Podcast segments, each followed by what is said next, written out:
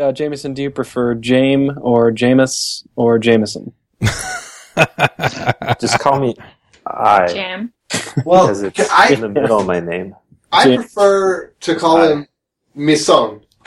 Like, what's up, Misson?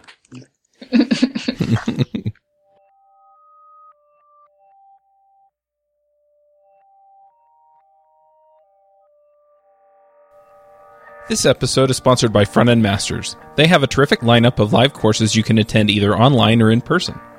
They also have a terrific backlog of courses you can watch, including JavaScript the good parts, build web applications with Node.js, AngularJS in depth, and advanced JavaScript. You can go check them out at frontendmasters.com. This episode is sponsored by Hired.com. Every week on Hired, they run an auction where over a thousand tech companies in San Francisco, New York, and LA bid on JavaScript developers, providing them with salary and equity up front.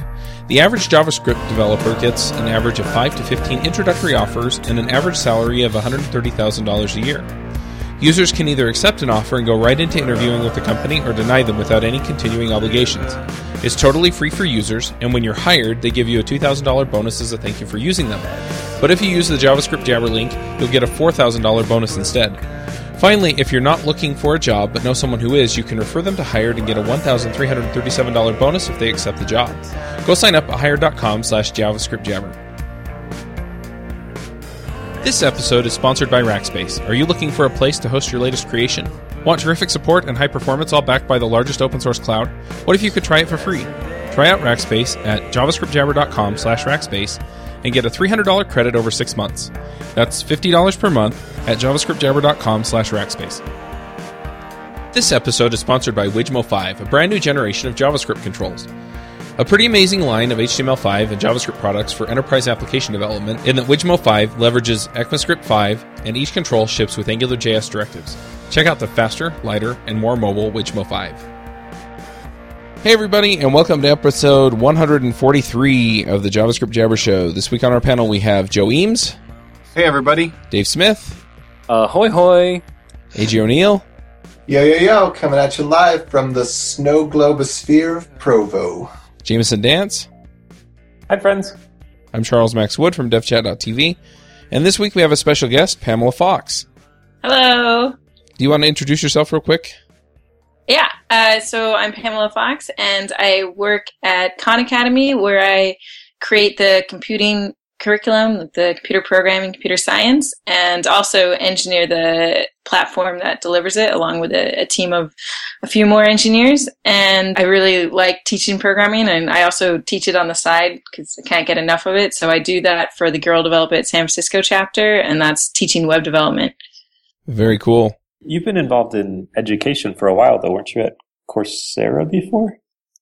Yeah, so I mean, I started my entire career, I guess, at Google in developer relations, which I think of also as being education. And that was on Google Maps API and Google Wave API and showing developers how to use those. And eventually I realized that education was really the thing I liked. So I went to Coursera and was a front end engineer there.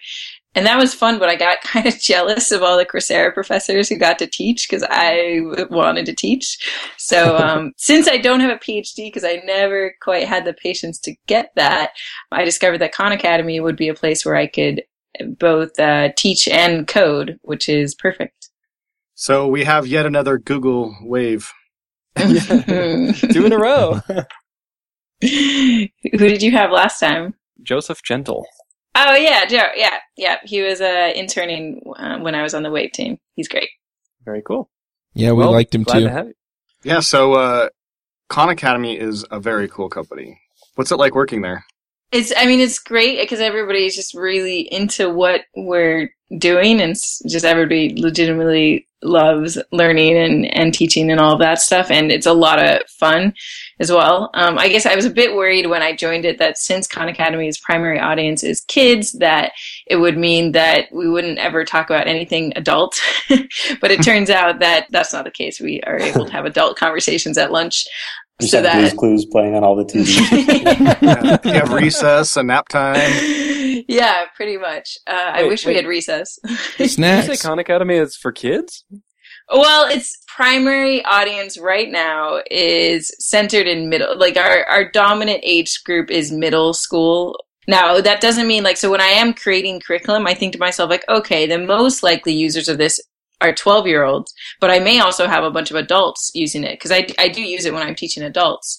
So ideally, we teach things in a way such that all ages like it. But there are people who look at Khan Academy and say like, "Oh, it's only for kids because we have cute avatars and whimsy and stuff like that." But I just think that they've forgotten the part of themselves that likes cute avatars, right? Yeah.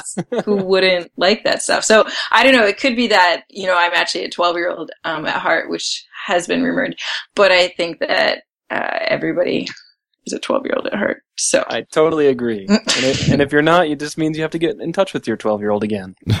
yeah, I think we kind of optimize for people who want either have a 12 year old in their heart or want to get in touch with that. That's our target audience. that reminds me of dealing with my extended family. If I want anything to get done, I have to treat them like five year olds. Oh. Do Oh, you give oh, them avatars, Chuck? I don't know about avatars. Sometimes I threaten them with timeout. Yeah, So- well, so badges and avatars are surprisingly motivating. Like I, I was a little hesitant about the whole badging, gamification, that sort of thing, because uh, we did some experiments with it at Coursera, but I was, I was very hesitant about it because you know as soon as you introduce badges, then you're introducing extrinsic motivation and all that stuff.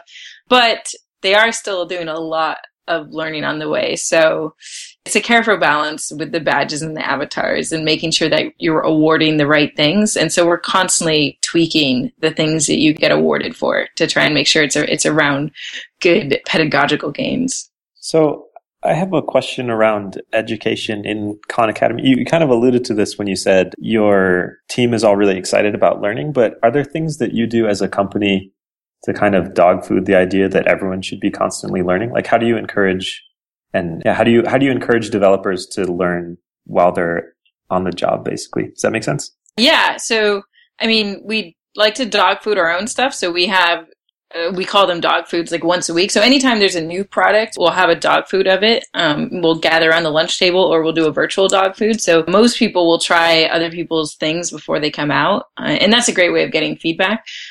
Um, but that's more about the product experience for the actual like dog fooding, the content side of the product.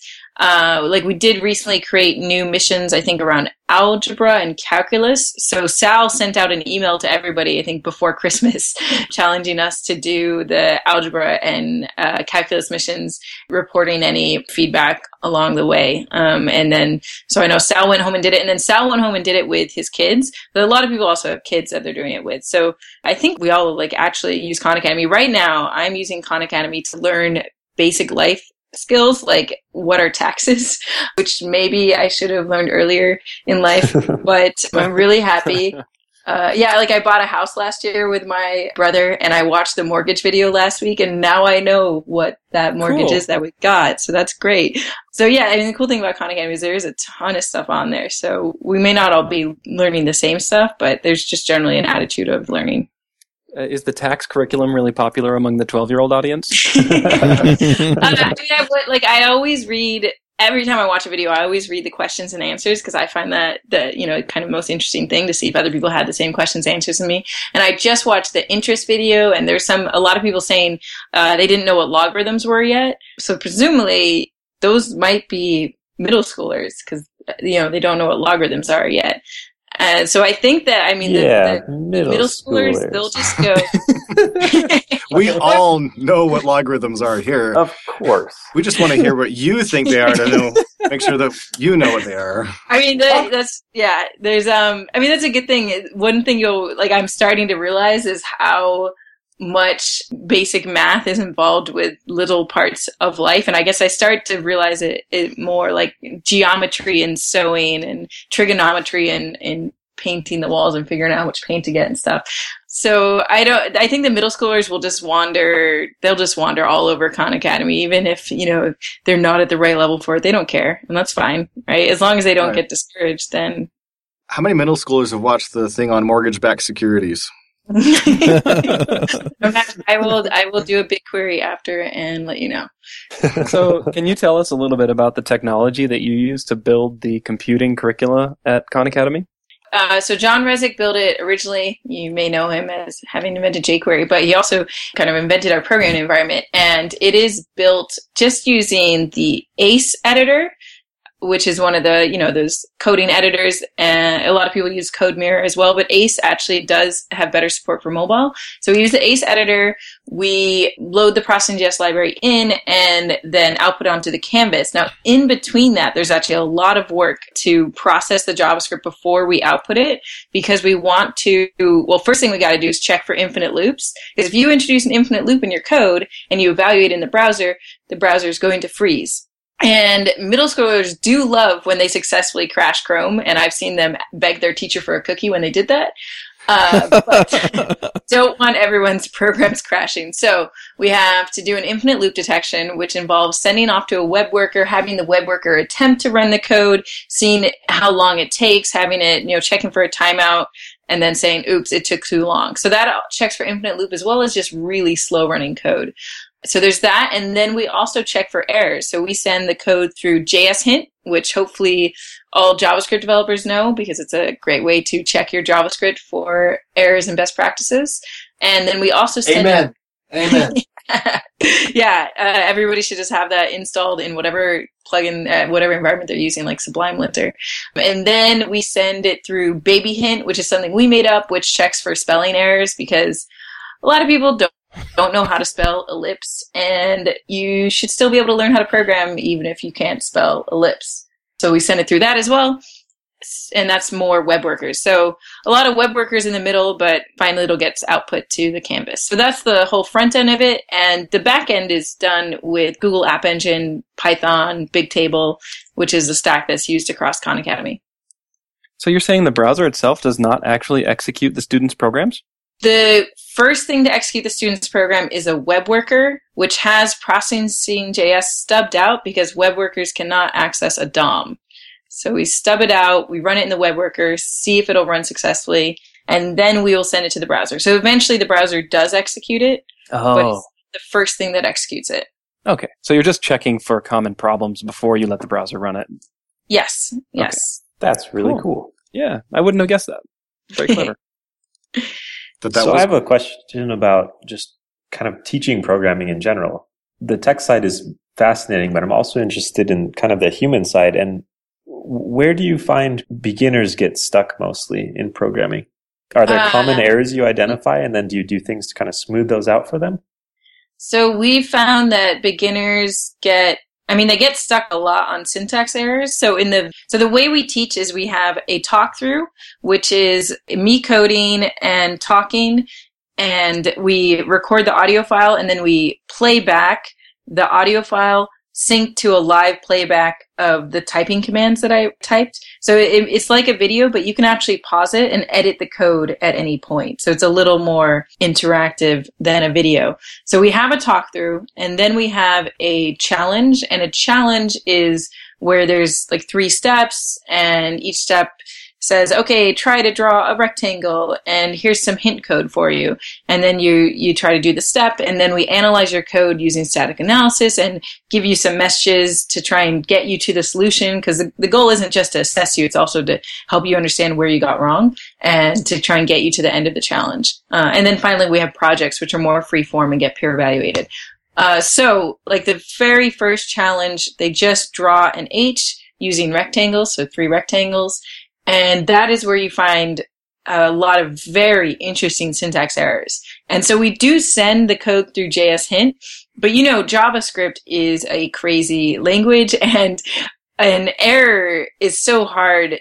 Like you see a particular bit of JavaScript, it's really hard without context to know why they made that error. Like, why is there a semicolon instead of a comma? Right? So I actually, for that first challenge, also have a set of regular expression based syntax checks and output those because there is no way we can't get to good enough error messages just with JS hint because JS hint does not know the context. So it has to give the error that is the most generic about the parsing problem it saw. But for that, but I can give a more specific error like, oh, you put a colon there? You meant a semicolon actually, right? Make sure you pay attention to the difference there. So there's definitely a ton of syntax errors that happen on that first challenge because it's their first introduction to syntax and the fact that syntax matters and the fact that a semicolon is different from a colon and that little difference will break your entire program. And that's kind of a significant And then later on, conceptually, the hard parts, I mean, you can probably guess, but hard parts are variables, loops, and object oriented programming. Those are probably the, the three hardest part of the curriculum for people.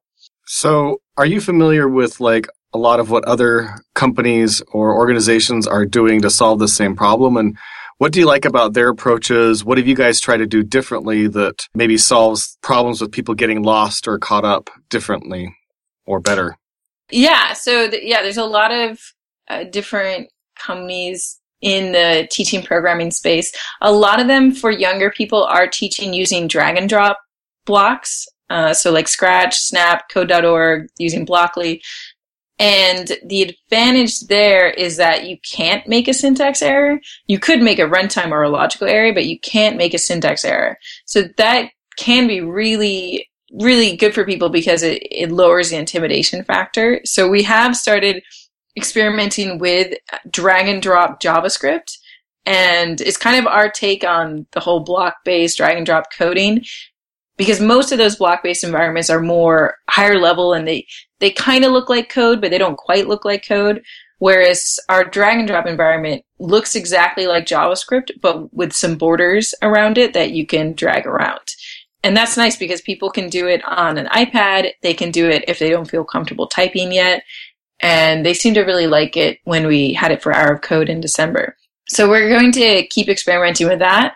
But the other thing that people do is that they do use more higher level environments. So we're using Processing.js and Processing.js, if you haven't used it, it's like the Canvas API. So you, it's pretty low level stuff. Like you draw rectangles, draws ellipses, um, you build those up. You can respond to mouse events. But if you want to make a game, you got to figure out how to turn rectangles moving on a screen into a side scroller. So that's that's kind of a, a lot, right? You're not going to be able to do that until you've learned quite a lot of programming. Uh, so what other environments do is that the actual like language and environment is, is more higher level. And so if you want to make Angry Birds, a side scroller, or whatever, it's actually a lot less code to get to that point. Uh, or they'll provide a lot of libraries that will make it a lot less code at that point. And that gets people to the yay, I get it point faster. So I think that there's there's a lot of good to that approach as well because I know like code.org in their hour of code they were able to teach loops and for me to get to loops in an hour of JavaScript I mean I guess there's a way I could get to it but I would feel like I, I wouldn't be able to properly cover everything else getting to loops. Like by the time we got to loops within an hour of teaching JavaScript, they wouldn't have a deep enough understanding of the other stuff. But with more higher level environments, with the drag and drop, you can actually get to loops really quickly, so you can get to more fundamental ideas. So I think it's two different approaches, and we're we are starting to experiment more with the um, more higher level stuff and earlier ages and no typing and that stuff, and and trying to uh, look at what they've done. So I don't know how much of the different code.org things that you've seen, but um, I don't. Have you seen the uh, code combat yes. that they talk about? So code combat, yeah. Yeah, I did like a five or six different hour of code events that week. Mm-hmm. And I used a lot of Code Combat. That seemed to be, you know, I offered them kids uh, Frozen or Code Combat, and everybody wanted to do Code Combat, not Frozen. Interesting. So Code Combat, the idea is using JavaScript commands to move this like ogre around the screen and, and fight. And then the Frozen Code.org is using, yeah, using Blockly, which generates JavaScript behind the scenes to I was like drawing a snowflake, which was actually I thought really cool. And uh, you know, because it's like you have to draw the different arms of the snowflake and add some details. And yeah, so I think, but I, I don't. So when I see Code Combat, I have to admit I don't like playing games. I find it kind of really boring. Uh, so I don't really. I'm not personally attracted to things like Code Combat, especially because there's no way for me to express myself in it. So I like to make sure that in any sort of programming environment that there is the ability to express yourself, right? So if in Code Combat I got to program a victory dance and have a different costume, I would like that. and so, yeah, so I, I generally like to make sure that there's some creativity and some expression in what we do because that is a big part of programming. Uh, at least for me, and I, you know, for many people, I think be a big attraction is the the creativity and the self expression. So that's I, that's what I would want to have a bit more of in Code Combat. I know that it is attractive to quite a few people, but I'm not sure if it's attractive to everyone. On the other hand, our stuff might also not be attractive to everyone because maybe we're too far on the creativity spectrum, not enough in the more, uh, you know, logical or fighting or all, all those sort of things, right? So ideally, like, so we just talked to the Scratch team this morning. So hopefully, you know, Scratch is really cool. It's from MIT and it's very much about creative and expression and you can make games and animations and stories and all that stuff. And their actually main focus is on creativity and expression and not as much computer science concepts, but they were talking about widening the walls, which means increasing the possible number of ways that or reasons that you get interested in programming. Right? Right. So, you know, currently they've got dancing and animation and stories, and now they've got a grant so that you can use programming to create hip hop dance routines. And that might Hmm. appeal to this whole other person, right? So, because that's the thing about programming. There's so many things we can do with it, right? Program music and program with data. So I think that would be our goal to see like, okay, are, are there particular audiences that we're missing out on because we haven't widened the walls and we're not appealing to their interests? And how can we do that? It's interesting to me what you said about uh, creativity because, one, I completely agree with it, right? Like, what's fun about programming is be able to create something you want. And when, like you said, when playing Code Combat, which is just a game and you just use statements to get through it, there's not really any creativity. You have a very prescriptive thing that you have to solve, right? But on the other hand, one of the things that I noticed was, although it had some rough spots to it, that Code Combat got to looping within like 15 minutes with a- a mm-hmm. kid who's reasonably capable and understanding. Now, I would say that was by far the biggest place where kids got stuck was understanding what they were trying to do. And I, I didn't feel like it was so much the fact that they couldn't figure it out, but the Code Combat just needed to do a little bit more like A-B testing and figuring out what kinds of words would help the kids understand that, hey, you're looking for a repeating pattern, try to solve the repeating pattern. Right? So for the Yeah. very beginners, the expressivity didn't seem to be such a big deal. Like when they're doing Frozen, they can make those snowflakes. That's very cool. When I went and did the Frozen, I was screwing around with it while some kids were doing it at a corporation. And I ended up writing the initials of the corporation using the girls on their ice skates because I thought that would be really fun. And it was basically expressing myself in the programming. But the kids that Mhm. were learning, they weren't doing that. They were just trying to get through the level and get to the next place. So for education, do you feel like that's still like at what point do they need to have that creativity, that opportunity to be creative? Because it seemed like right at the beginning, the kids were very engaged for that first hour without any much opportunity to be creative. Yeah, it's a good question. I mean, I think you can make things engaging and they don't. Because I did the frozen code.org as well, and I was also having fun with it, just getting to the next step. So you can mm-hmm. you can be engaging and and it doesn't necessarily have to be creative. But I guess the question is when you come out of that experience and somebody asks you what is programming and what are they going to respond, right? So they they might respond that it's a way of solving problems, right? And that's the that's the way it's primarily presented there. I want students to come away thinking it's a way of solving problems, but also a way of creating. Right. Just because that's, I guess, a particular a passion of mine is the creation aspect of it. So I ideally we you do both, and I don't know how the graders are done on Code.org, but we do our graders on Khan Academy so that there is a rough idea of a right answer, but there's also a lot of flexibility in it, right? So like the one Mhm. where they have to color their ice cream cone, they can color their ice cream cone any color as long as they've gotten across the idea of how c- the coloring commands work and they understand the order of the commands matter. Right.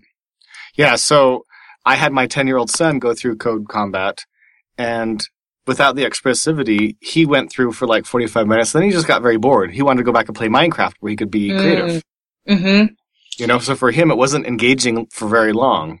Yeah, people are very, yeah, the kids are really into Minecraft. Some of them have reprogrammed it on Khan Academy, actually.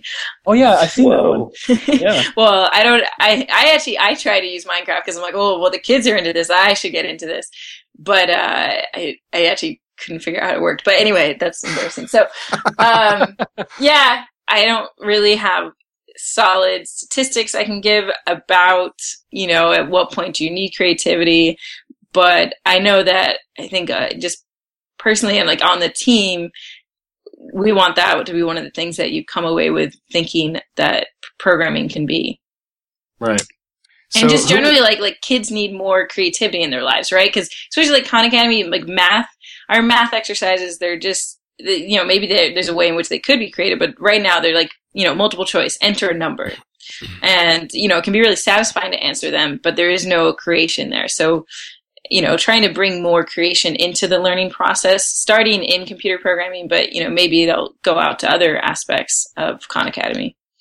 So it was, we just had Jenn Schiffer on the show a little while ago talking about staying interested in programming through art. And that Oh, was very, yeah. That was very interesting. That was a very interesting conversation, but still along the same lines. Like at a certain point, if all you're doing is solving a rote problem and learning programming that way, you know, it's just like if history is memorizing dates, then it gets boring really quick.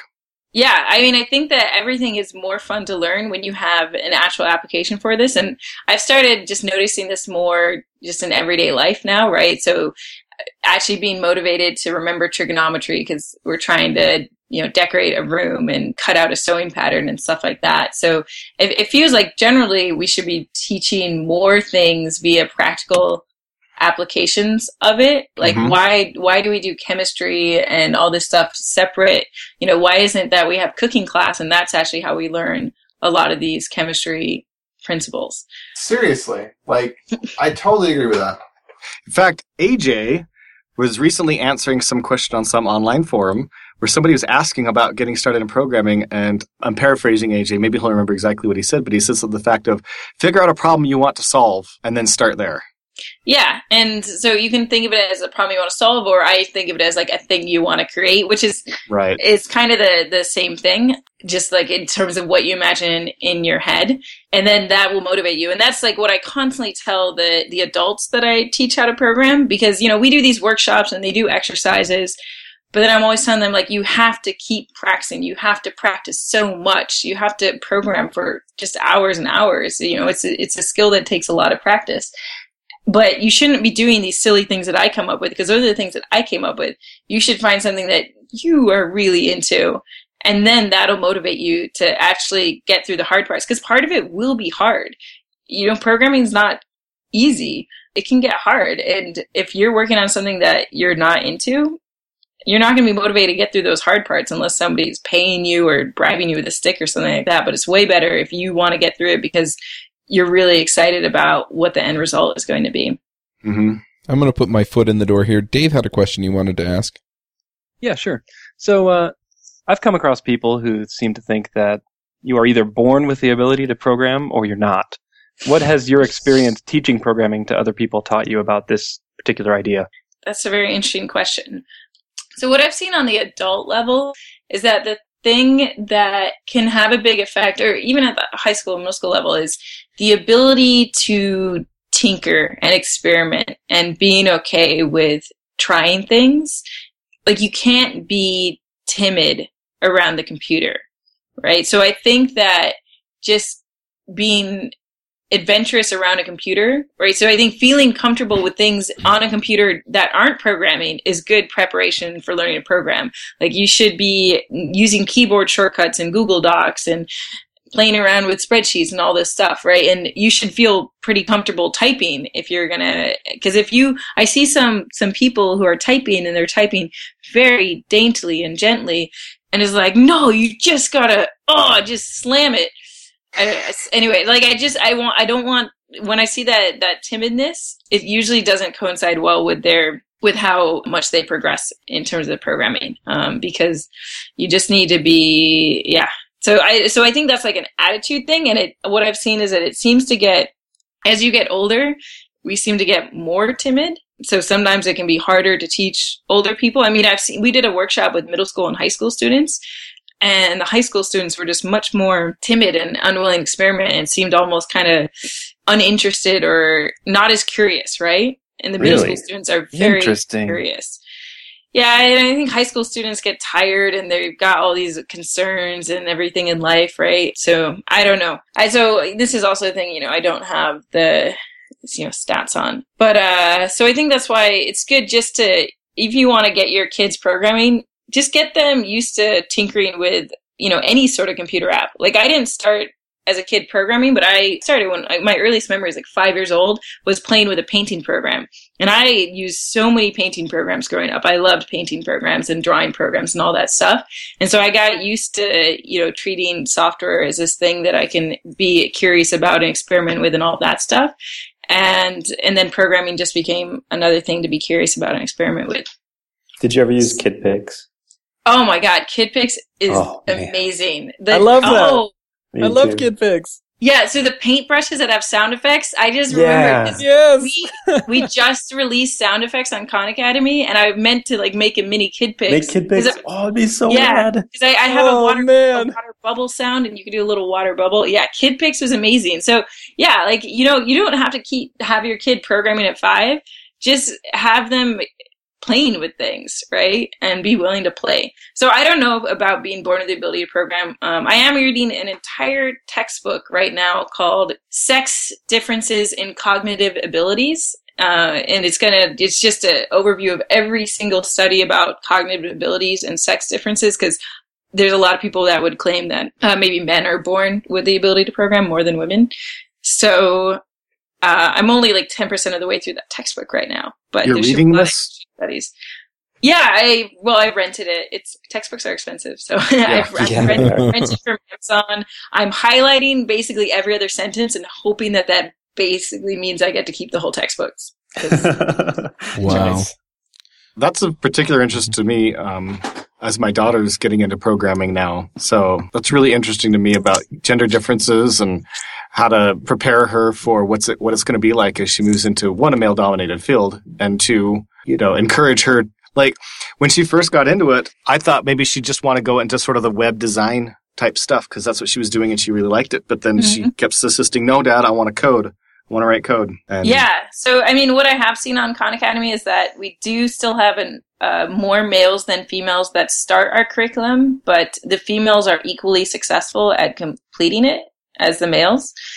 So it seems to be just a, a problem of starting. So we're working on various initiatives to get just more females starting the curriculum. And the other thing that I like to point out is I just think, I think that software is a huge field and there's so many parts that can appeal to different people. Uh, so there's, you know, there's human computer interaction to appeal to people that really like thinking about the people side of it. There's architecture. Like if you're the kind of person that, you know, likes thinking about how to organize your kitchen and have it perfectly clean, then you might be really good software architect, right?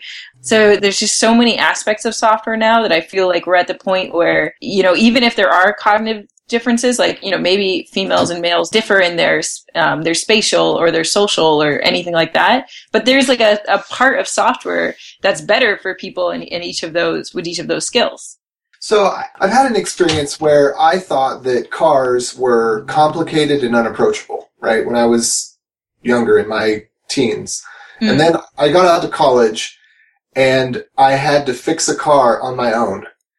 and so I realized that the car was simply made of screws and nuts and bolts and metal. And so like as I got under the hood and I started playing around with it and realized like, oh, this isn't magic.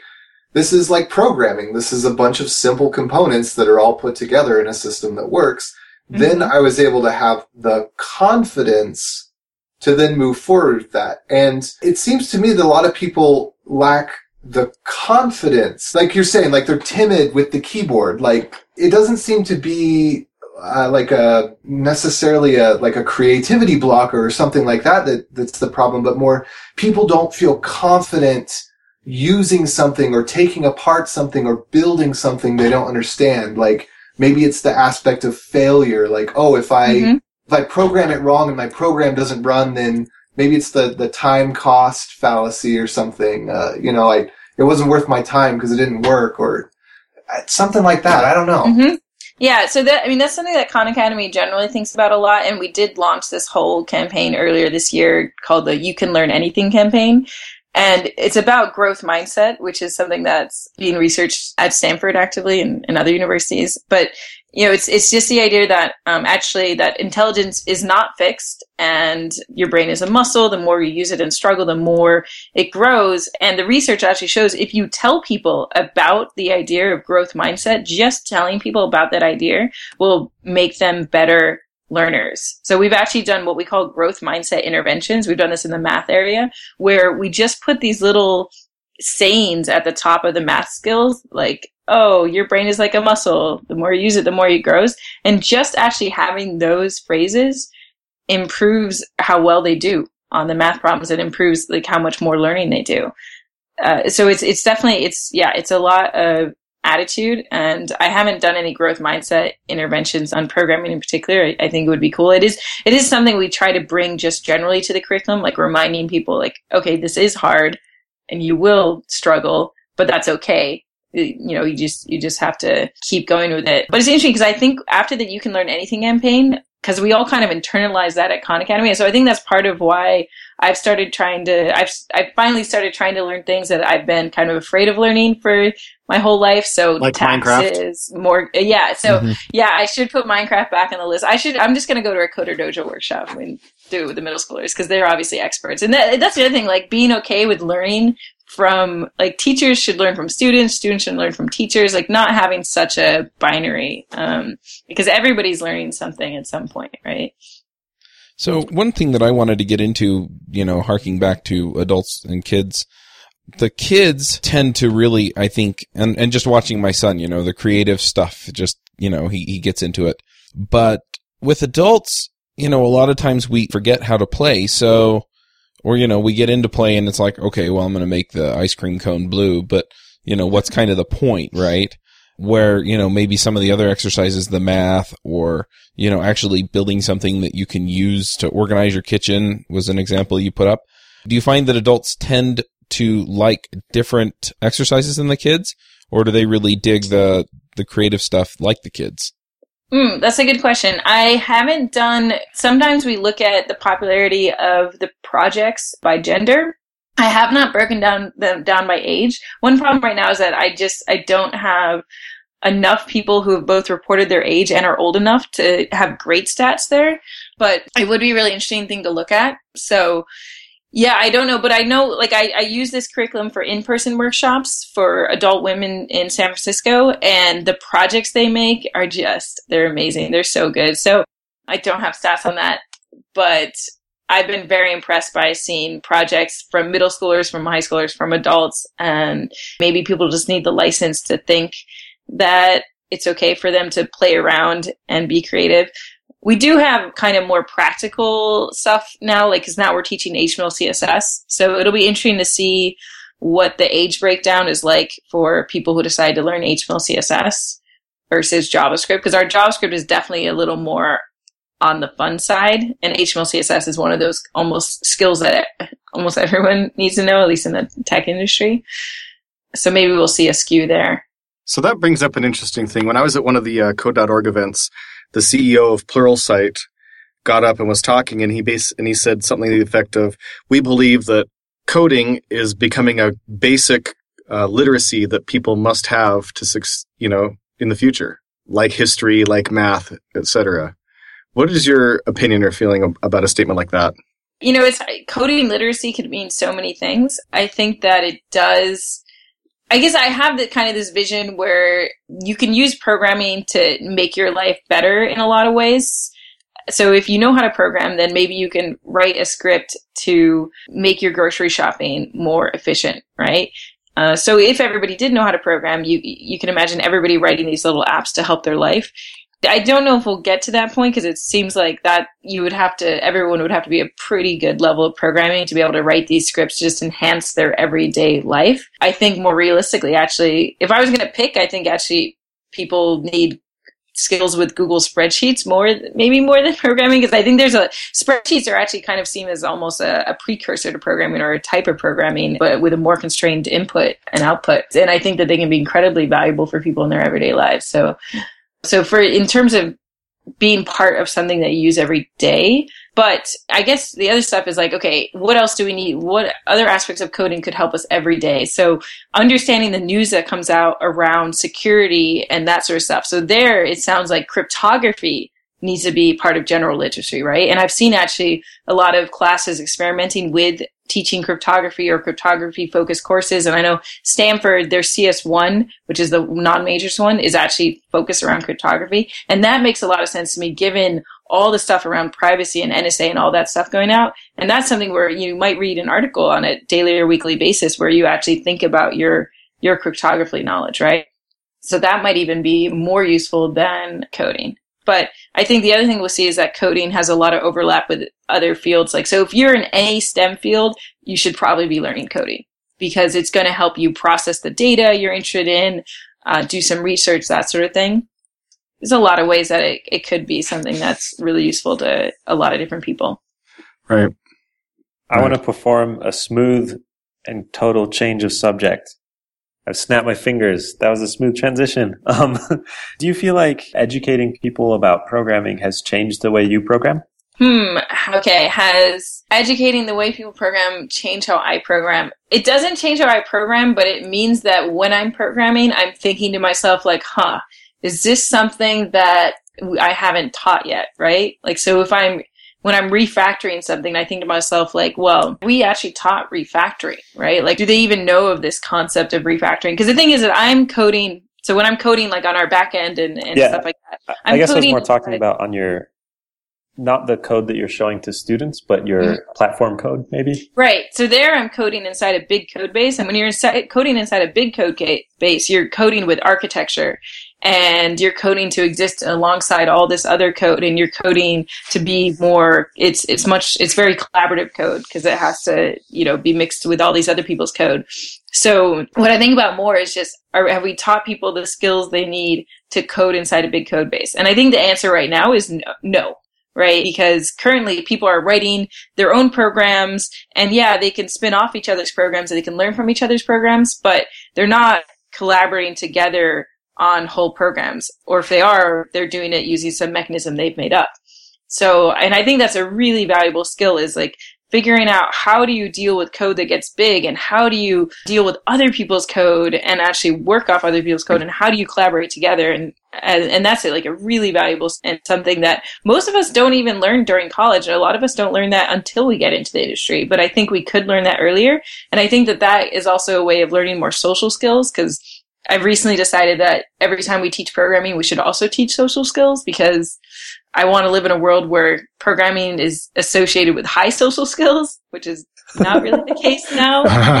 That is such a good idea. Oh, Well, man. it's it's funny that you bring And that up because for good. because uh, the Ruby Rogues episode that we recorded this morning, we were talking about developer happiness, and sure, there were some things in there that were you know kind of hard technology code related, like continuous integration, you know, having tests on things and stuff like that. But the vast majority of the things that both Instructure and Living Social got out of the surveys that they gave to their developers on what made them happy were mostly their dealings with their coworkers and the social things in their workplace. And mm-hmm. so given a certain level of technical proficiency and the project going smoothly, your, your major issues are going to be the social issues. And so we can't get away with being these antisocial or socially backward people. It just, it Mhm. doesn't work anymore. Nobody just goes off into a room and codes something, at least of any substance, because we have these large systems. And so I think your thinking there is spot on. We have to teach people how to work in a team.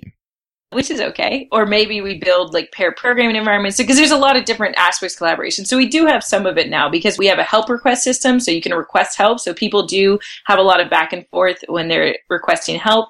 Uh, we've got the peer evaluation system. So people are learning from more advanced users, like getting tips about their code. I'd like to actually have like more of a formal code review system, but we should also like really need to have more like group projects, right? Collaborative projects. There's this i got there's a great idea from uh, the code union. They actually they assign a project to their students and then when their students are like halfway through it they swap the students code around and they don't tell them they're going to do it. So they swap the students code around them and then make them work on another student's code and then you know swap it back in the end. And so what their students learn from this is like they get awareness of the fact that their code might be used by other people and become more like self-conscious of their code and think more when they're writing code like okay this isn't just for me somebody else might be seeing this uh, so that was really cool this kind of swaparoo uh, so i think there's stuff like that that you can do to realize that coding isn't just for you. See, I think I had the opposite problem. I always code thinking that somebody's going to use my code one day, take forever to build it, and no one ever does. wow, you can dream. It sounds like your problem isn't a technology problem. But then, it's a like, marketing but then problem. you yourself will be using it later, right? So five years from now, you might look at it and you'll be happier if you even wrote it for your future self, right? So generally, it makes it better true. for your future self too. That's true. That is a completely different person because I know the past self was. So I'd like to um, switch a little bit and talk about a subject that's kind of near and dear to my heart, which is the role of education of computer science in kids today. And I know we've talked a little bit about it, but comparison of like what Khan Academy is doing versus basically Khan Academy is this, in essence, a form of non-traditional education and comparison of that with traditional computer science education. traditional computer science education, there's not very much of it. So there is the AP computer science. So there's AP CS1, which is Java and algorithms. But I think only like 30,000 students took that exam last year. So it's, that's not at a very big scale, right? If you compare it to the number of students learning math every year. And the CS1 famously is not taken by a very diverse group of people at all. And it's not a very engaging class. So they are working on, you know, better AP classes. So there's two new AP classes that are, you know, involve much more creativity and problem solving and group work and different aspects of computer science. And, and they have really great looking curriculum. So there's a lot of high schools that are experimenting with those new CS classes. And that's kind of the most standardized of the computer science education. There is a whole group called the CSTA, which is a, which works on a K to 12 computer science education, which is like, what would it look like if you actually learned computer science your entire educational career? But there are very few schools that can actually afford to fit that inside their curriculum. Mhm. Uh, so, I mean, right now, traditional CS curriculum is just there's so little of it that there's there's much more. There are many more people learning it non-traditionally than traditionally, which is different than in than like in the math area, right? So that means that I tend to focus more on the non-traditional uses than the traditional, particularly for programming. just there's just so few traditional teaching of it. But I, and I think the traditional teachers, like there's a, this, you know, some of them are doing some really cool creative things. And if you're a computer science teacher and you know how to code, it's very likely that you might want to actually make your own projects and make your own demos because you have that ability. So I focus more on the teachers that don't know how to code yet, but do want to introduce programming to their classroom and they can, you know, use this resource because there's a lot more of those than there are of the teachers that do know coding. hmm So, where do you see Khan Academy and its role in traditional versus non-traditional? And I say this, uh, it might be useful to kind of give you some background. My daughter started coding last year, and then her high school has a really cool program where they actually, or her district has a cool program. They will bus the kids in the morning or in the afternoon out to a district, a common site, all from all over, all the high schools all over the district. They get to take web development classes for two and a half hours and they bus them back to school. Mm-hmm. And so she was doing very well. And part of that was Khan Academy. That was mm-hmm. actually part of the prep curriculum that was in that program. Was to go through Khan Academy. Yeah. Well, that prompted me to start looking at, well, how can I help her move even faster? Cause she loved what she was doing. She was enjoying it. And I wrote a blog, a series of blog articles about this that was highly controversial and got on the front page of Hacker News. And Oh, yeah, where I basically talked about the fact that I pulled her out of high school to send her to a web development boot camp full time. And then oh, she'll, right. she'll go back to an online high school afterwards. But there's all of these new resources that are available out there for people to learn that aren't in the way that we used to learn in you know Mhm. typical schools going to a class going to university and then consider boot camps to be part of that even though it's a more traditional type environment hmm so where do you see Khan Academy's role and position in all of this sort of stuff I mean, that, that's a great question. Uh, I would hope that people would use the curriculum if it's teaching what they're looking to teach. I teach workshops in San Francisco, but as soon as I can use Khan Academy curriculum for it, like as soon as I've ported that workshop to an online format, I use that instead because then students can go at their own pace. And that is something that's we think is really important to learning is being able to go at your own pace. So, because what we've seen is like, if I try and teach something traditionally, right? If I try and teach it in the way where I talk and they, and then they work. And the thing is, I do love talking. I, you know, I'm just like getting at the front and you feel all cool because you're at the front of the room and blah, blah, blah. But when you do it that way, everybody has to go at the same pace. And you can get away with that sometimes, but if you're trying to teach like six hours of JavaScript in one day and you're doing it in the traditional way to a room full of people who have different backgrounds, at the end of the day, some people will feel bored because you didn't go fast enough. And other people will feel really, really frustrated and sad because they're really behind. So if I use the online curriculum, then they can all go at a pace that's better for them and then they tend to be much happier in the end now some of them might have to spend another 10 hours outside of the workshop working on it and that you know i just have to email them to you know remind them to keep it up but there everybody has just a much better experience because they're not getting bored they're not getting frustrated they're going at the pace that's best for them i really think that the self-paced works really well for anything. Now the problem is how do you still get a feeling of like the social learning and that sort of thing if everybody has headphones and are staring at their computer? Uh, so we try to alternate, like when we do the in-person workshops, we try to alternate between your self-paced learning time and then pairing time. So you might learn at your own pace for two hours and then we're going to put you in a pair and you're going to work on whatever project is at the level that you're at right now and you'll do that for 45 minutes and that's a chance to just explore something more and do something uh, you know a little more freeform and then you go back to this more structured learning. And that's kind of the the format that we've come up with because then you get to have the best of both worlds. So because what i've seen is like when people do teach themselves if, if you teach traditional way it's easy to leave people behind. It's easy to not go at the right pace. It's also easy to mess up right? Like sometimes i've taught the same things many times.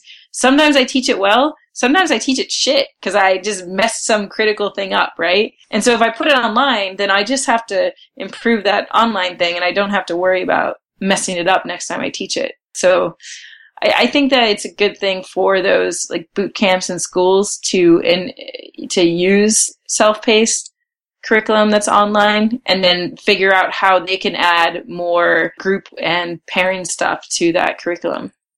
Awesome. We uh, invited another guest uh, onto the show. Dave's daughter has been working through, is it Khan Academy or Coursera that she's been working through? Khan Academy. And so uh, we thought it'd be interesting to have her come on and talk about her experience with it, uh, especially since she's kind of in that demographic that you're talking about with, uh, you know, kind of the, the early teenagers. Awesome. All right. So we've invited Molly. Hi. Say hello, Molly. Hello. Would you like to introduce yourself? Hi, I'm Molly Smith, and coding is awesome. Yeah.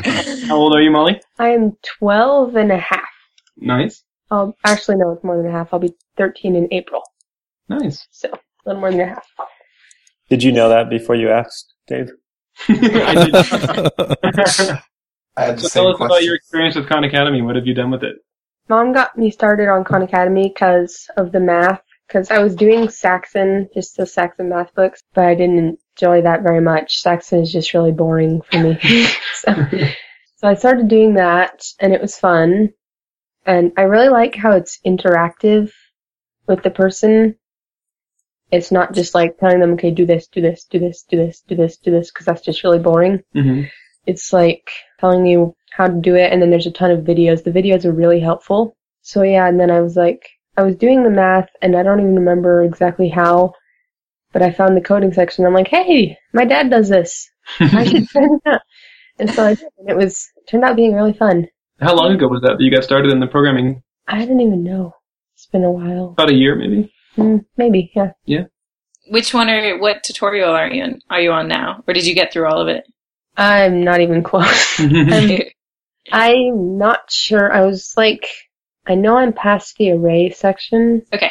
I'm still in the beginning part because I have a lot of other stuff, so sometimes I have to Yeah. pause and do other stuff so I don't get a ton of it done. But, yeah. Mhm. So, Yeah. what about coding do you like, Molly? well, there's a lot of reasons. I think it's kind of cool how just a bunch of like seemingly random numbers, letters, and words can create something like that. You have no idea. so weird. It's like you can type things into a computer and make a car move. Mhm. Like real cars, not just Oh yeah. little cars, but like it's so cool because you can just it's like it's not even technically real, it's just there in cyberspace, but then it actually affects the physical world. So that was really cool. So we talked before about creativity and the difference between being able to do some programming that was creative and doing some programming that's just to solve a problem because it says now with programming make this happen and you just have to type in this one line. Have you found with Khan Academy the opportunity to be creative and actually like gone in and done something that it, the lesson wasn't necessarily asking you to do? Yeah, I think I have. I did something with my dad where we made a little program and it wasn't a super complicated program. It was a pretty simple one. And we would like, like I would type in just a little bit and do something and then I would email a link to my dad and he would change a little bit and then I would have to find what he'd changed and then make another change and we sent it back and forth like six or seven times. It's fun. That's awesome. That's cool.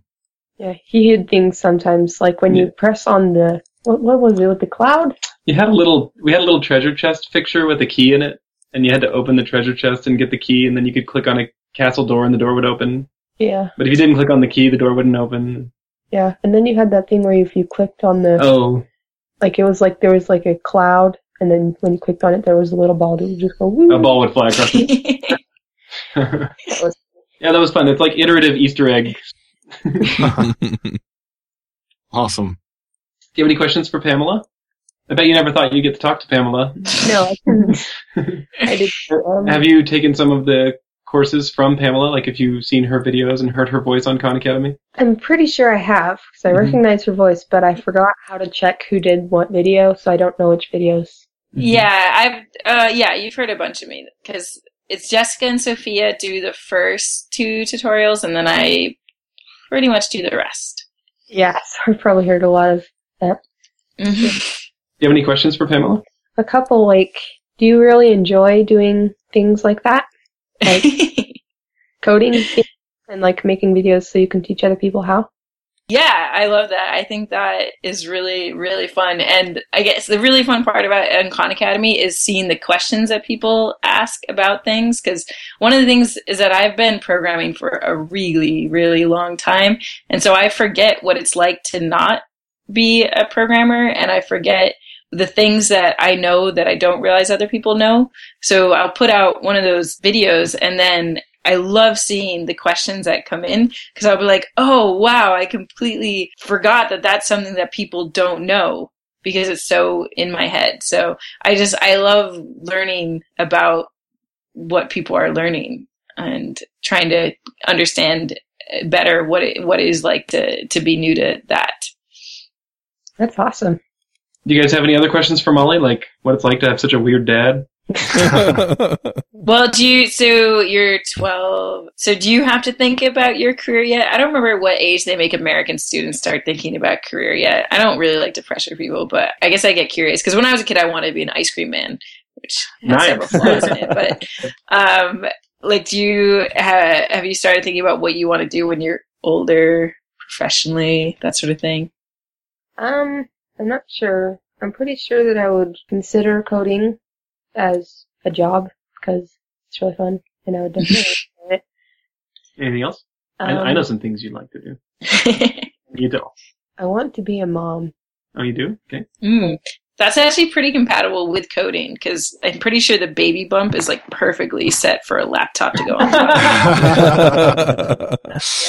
you know, that's a funny joke, but I met a, a girl at one of the conferences and she was in just finishing up her CS degree and I was chatting with her and she was saying how she specifically chose it because she wanted to be a mom and wanted to be able to have a career that she could pursue while being a mom. Mm-hmm.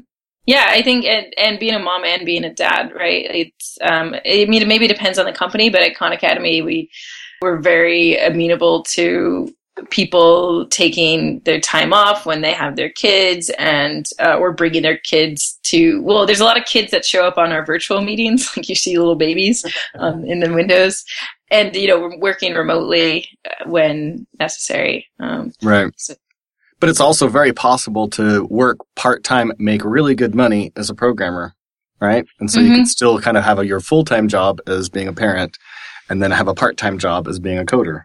Yeah, my dad said that almost everyone just needs someone who can do something with a computer. Like at one Yes. point. Like Mhm. Yeah. it's a very like like, like on demand or something. It's very in Yeah. right now. Yeah. I think in the future we'll have personal programmers, like if, like rich people. Don't you think so? Because I like I could be like a rock star's personal programmer, and every day he wakes up and or she wakes up and says, "I need an app to help me do this," and I'm like, "Okay, yes." Right, Brings whole new meaning to the phrase personal digital assistant. Yeah. I mean, if you're gonna be a personal assistant, you might as well do something fun. yeah. Yeah. The the other option too is, uh, and I always press this agenda a little bit, is freelancing, and you know, then you can uh, work when you can, and you know, if you are a mom and you just, you know, you can't put in more than a couple hours a day, then you just find clients that'll work with you that way. Molly also really enjoys art and drawing, and one of the things she likes about Khan Academy is how easy it is to get visual. I think so. Mhm. When you're programming, it's not just text input, text output. It's like pictures and shapes, and and uh, in fact, some of the very first challenges are arrange these shapes into a picture, like a smiley face, right? If I remember right, I think Yeah. yeah. Winston. Winston. Winston. Yeah. yeah. I mean, I I love art uh, as well. I took I think I had two art classes a day in high school, but of course my my parents are both computer scientists, and they were very well aware that art does not usually result in great career. Um, my older brother did actually go to three art schools um, over his time, and it has not worked out for him as a career. So, you know, I, I went the computer science route because I realized with computer science, I could combine it with Yeah. these other things, like combine it with art. So I actually did a computer graphics minor, well, a 3D animation minor in college and then a computer graphics emphasis in masters because that was the combination of art and computer science that I saw, which was fine. But I realized actually that that's a lot of math. Computer graphics, like 3D graphics is a ton of math, which I'm not as into. Uh, what I realized later is that what I would have actually been really into is human computer interaction. So I highly recommend that if you are drawn to visual things and decoding that you look into design and human computer interaction because that is a really cool overlap of those two areas and something that I wish I'd actually gone and studied. Hey. Absolutely. It's beginning to be so important to have one, good interactions and two, good visuals. I Mhm. really miss the days when console apps were very acceptable. yep, but now everybody everybody needs designer. Every every product needs design and needs experience because it's really hard to come up with a great experience. hmm Well, Molly, before we close, do you have any suggestions for Pamela and Khan Academy? I pretty much just enjoy all of it. Yes. Pamela's air pumping. Man. Yep. Um, maybe just make the videos a little bit longer. I don't even. Longer. I don't know. Mm. Interesting. Yeah, I try to keep them under five minutes. Like if they're longer than five minutes, I was like, oh, I went so long on that one. But I think I could go up to ten minutes without. According to research, ten minutes is the point at which people just stop watching. paying attention. Yep. so I could probably go up to ten minutes. Because yeah, just sometimes I'm like, oh, I didn't quite understand that all the way. Like, you could always watch the video twice and have your own 10 minutes. Yeah, usually if I need help, I can just ask my dad because he knows about all that stuff. Yeah, no, one of the things I want to do is have like a community wiki under every video because uh, what I've noticed is under a lot of the videos there's like a top five common questions, and I would love to just have there be a community wiki that answers those questions that you could just consult afterwards. Be awesome. Yeah, it's All like having your own personal Pamela in your pocket, right? All right. Well, thanks for coming in, Molly. You're welcome. Thank you. Tell your dad that you don't want to do chores. Because you came on this podcast. He already tells me that every day. Molly's very good at doing chores. Maybe you should assign her some programming chores. Yeah, she can be your personal assistant programmer. Yeah. there you go. I could outsource some of my work. Mhm. I can't understand everything. Actually, no, I can't understand barely anything. You want to be careful, Dave. If the quality of your work goes up a whole bunch, you're going to have some problems. She'll set too high of a bar for me. exactly. All right. Well, thanks, Molly. All right. Well, let's go ahead and uh, head into the picks. Joe, do you want to start us off with picks? Sure, you bet. So, my first pick is going to be boot camps in general and non traditional learning. As I mentioned before, I've got some experience lately with those, and I just think there's just such an awesome way to learn to program. And I know there's tons of value with going and getting a computer science degree. Absolutely is. But I just love the fact that we've, as an industry, solved the problem that we need more programmers. And in three months, people can learn to program very effectively. so I'm going to pick boot camps. I also want to pick a little bit self-serving, but I mentioned this, the blog post I wrote about my daughter leaving, pulling her out of high school and sending her to boot camp to learn development. And uh, I just thought it was it's been interesting writing it, and I plan to write a lot more installments in the series. And also, it got a whole bunch of really interesting feedback on Hacker News. You always get interesting feedback on Hacker News. well, what's funny is like this is like the first time I've ever like been on the first page of Hacker News. So it was actually kind of cool for me, even though being controversial, the only people that really care to comment are those that are outraged because Oh, I'm ruining, ruining my daughter's life or something. But it was still a lot of interesting and, you know, a lot of passion from people that had their opinions on both sides of the fence as to whether or not kids should be pulled, you know, should be allowed to say, I'm, I want to do more than just uh, what the traditional learning path is at, at 16.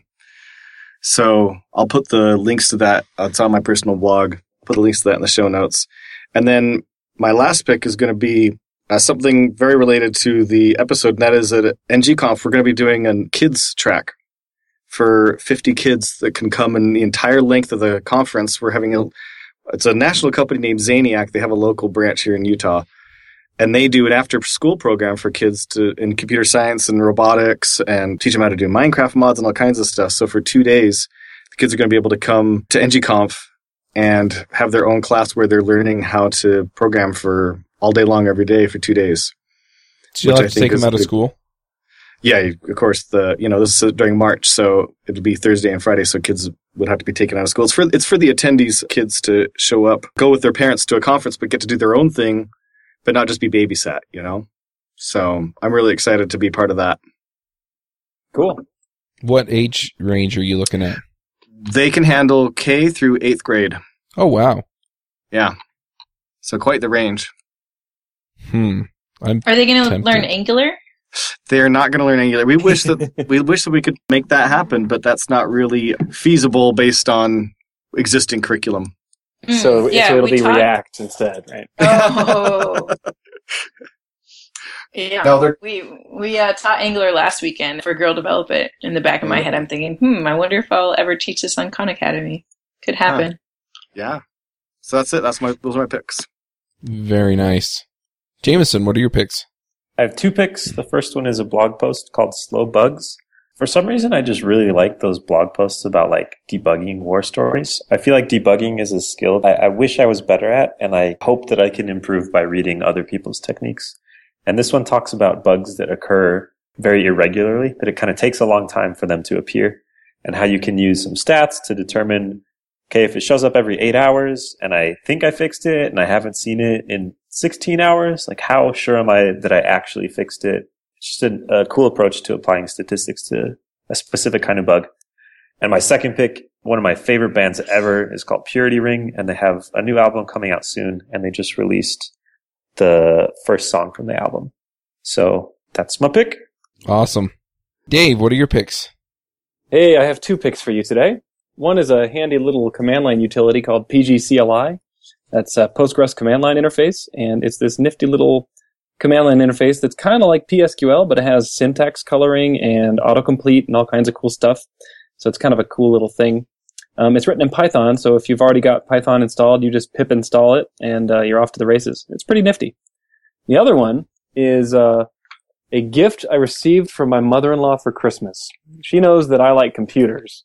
And so she sent me a Reader's Digest Copyright 2000 How to Do Just About Anything on a Computer book with gems like how to use a mouse and using the internet. It has just been life changing. That's awesome. So That sounds to- awesome. it even comes with a CD-ROM that Wow. I think I don't actually know what to do with it, but um, I'm sure if I read the book, it'll teach me. So this has been life changing. Nice coffee table sized book. How to do just about anything on a computer. You should put it on your coffee table. Yeah, totally should. All right, AJ, do you have some picks for us? First off, the last week I spent writing a blog platform because one, there obviously aren't enough of them. And two, there seriously aren't enough of them that run in the browser. so I created the best blog platform that there ever is and ever will be that's just JavaScript and hardly needs a server at all except just for touching files to make them exist.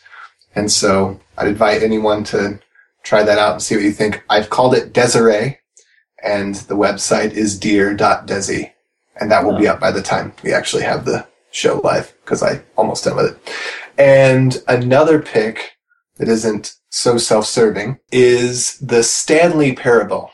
It's a game that a friend of mine was playing and I have to read the description of it because if you know anything about the game, you, you have to go into the game not knowing what it's about. So the description you need to know is the Stanley Parable is an exploration of story, games, and choice.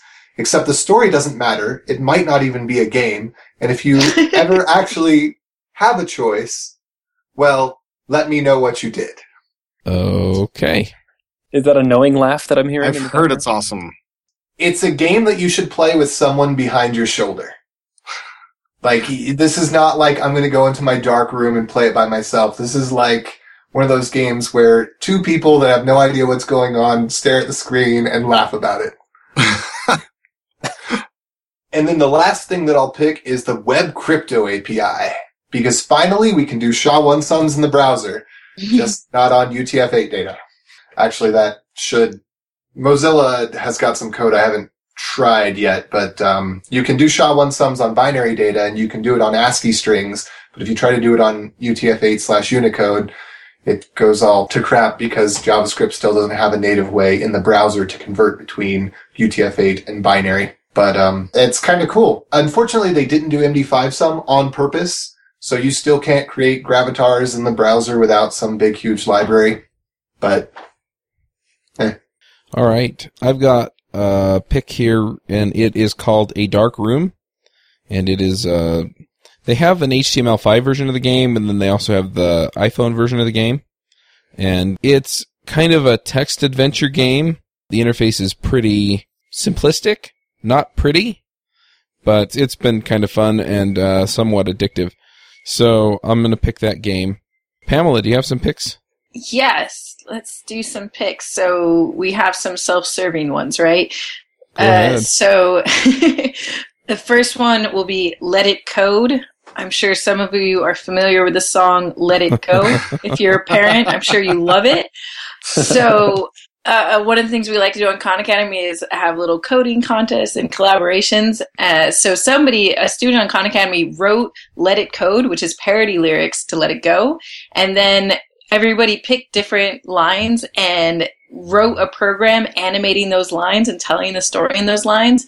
Oh, and then I convinced my colleagues to sing this this let it code. I dragged them into Sal's office and recorded it, and they had to learn it on the spot. And then I spent I spent a, a weekend uh, montaging it all together. So we now have a music video for Let It Code, which has all the like uh, all these animations from different students for different parts of it and I think it's awesome. And I think everybody should make collaborative coded music videos.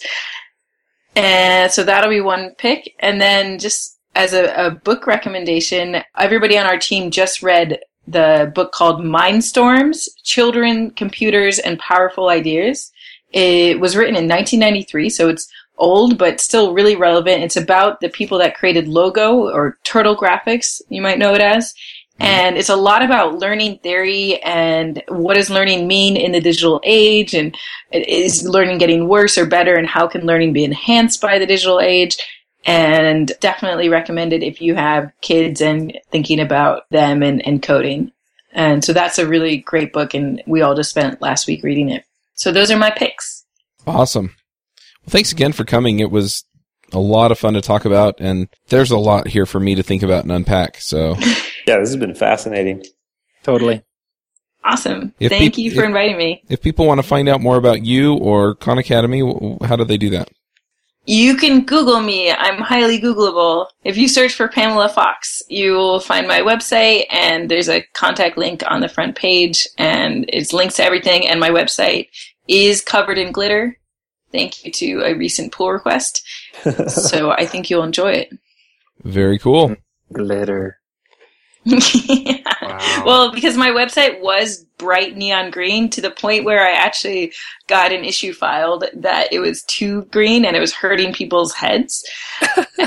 so I was like, all right, fine. The first pull request that changes the background that changes to glitter will win. And uh, so I that bet you regret that now. no I, way. be- I bet not. This is beautiful. Did you just see um, the website send glitter to your enemy enemies.com? I did see that. I don't understand that because I would love if somebody sent me glitter. I could add it to my glitter station at home. You should make a competing site. Send glitter to your friends. That's true. I'm gonna make so Ooh. much money. and that's why coding is great. All right. We send glitter to the people you hate. what the heck? yeah. Internet's weird. All right. Is that a wrap? Uh, I think so. Have you noticed that a lot of developers always land the job they interview for? Are you worried that someone else just landed your dream job? John Sonmez can show you how to do this with the course How to Market Yourself as a Software Developer. Go to devcareerboost.com and sign up using the code JJabber to get $100 off. This episode is sponsored by Mad Glory. You've been building software for a long time, and sometimes it gets a little overwhelming. Work piles up, hiring sucks, and it's hard to get projects out the door. Check out Mad Glory. They're a small shop with experience shipping big products. They're smart, dedicated, will augment your team, and work as hard as you do. Find them online at madglory.com or on Twitter at madglory. Hosting and bandwidth provided by the Blue Box Group. Check them out at bluebox.net. Bandwidth for this segment is provided by CacheFly, the world's fastest CDN. Deliver your content fast with CacheFly. Visit C-A-C-H-E-F-L-Y dot com to learn more. Do you wish you could be part of the discussion on JavaScript Jabber? Do you have a burning question for one of our guests? Now you can join the action at our membership forum. You can sign up at javascriptjabber.com slash jabber, and there you can join discussions with the regular panelists and our guests.